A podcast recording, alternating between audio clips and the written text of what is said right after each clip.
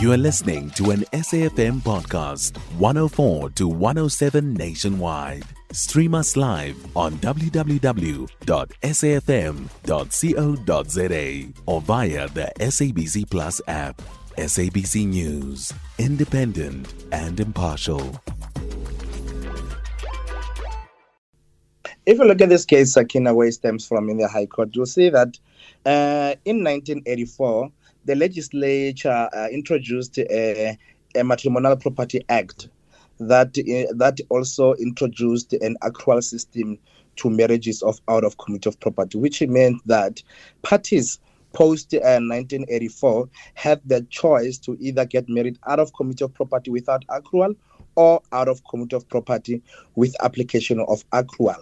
So now the main argument was that uh, Section 7, subsection 3 of the Divorce Act provides a remedy to spouses who are married out of community of property without accrual before 1984 to apply at court to claim uh, for a redistribution of assets from the estates of the spouse that is uh, greater or has accumulated more wealth to be transferred to the estate of the spouse that uh, has not accumulated any assets. So now the main argument is that this differentiation uh, it excluded the spouses who are or parties who are married after 1984. So the argument was that this differentiation is unconstitutional. So, um, Mrs. Sithole, how might this change uh, uh, those uh, spouses who are divorcing, particularly those who've made significant non financial contributions to marriage?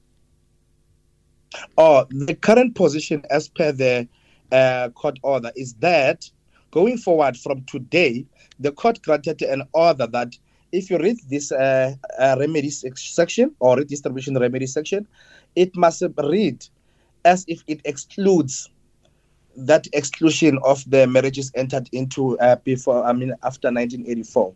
This means that those who are currently divorcing and their divorces are not yet finalized, they may approach court and apply for a redistribution in terms of section number seven, subsection three, provided that they meet the requirements that are outlined in that section which is that they must show that they have contributed directly or indirectly to the maintenance or increase of the estate of the other party during the subsistence of the marriage, either by rendering the, uh, of services or saving of expenses which would have otherwise have been incurred in any other manner. And what factors does the court typically consider, um, Mr. Sithole, when deciding whether to grant an order for the redistribution of assets in a divorce case? The first thing that the court will have to consider well, it would be the claimant that is bringing that application. What contribution did the claimant bring to the marriage or to the uh, to the estate that shows a greater accumulation? And if there exists the fact that he or she contributed directly or indirectly to the maintenance or the increase of the estate of the other spouse during the marriage by either rendering of services or saving their expenses, then the court will uh, gladly grant an order that a certain portion or a certain percentage of the assets of the other party be transferred to the estate of the other party bringing the application. Well, Mr. Sithole, thank you so much uh, for uh, very succinctly helping us to understand uh, the outcome of today's judgment.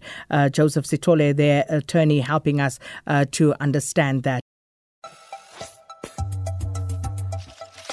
You can find SAFM Current Affairs on 104 to 107 nationwide. Our podcasts are available for download on all our digital platforms. SAFM, leading the conversation.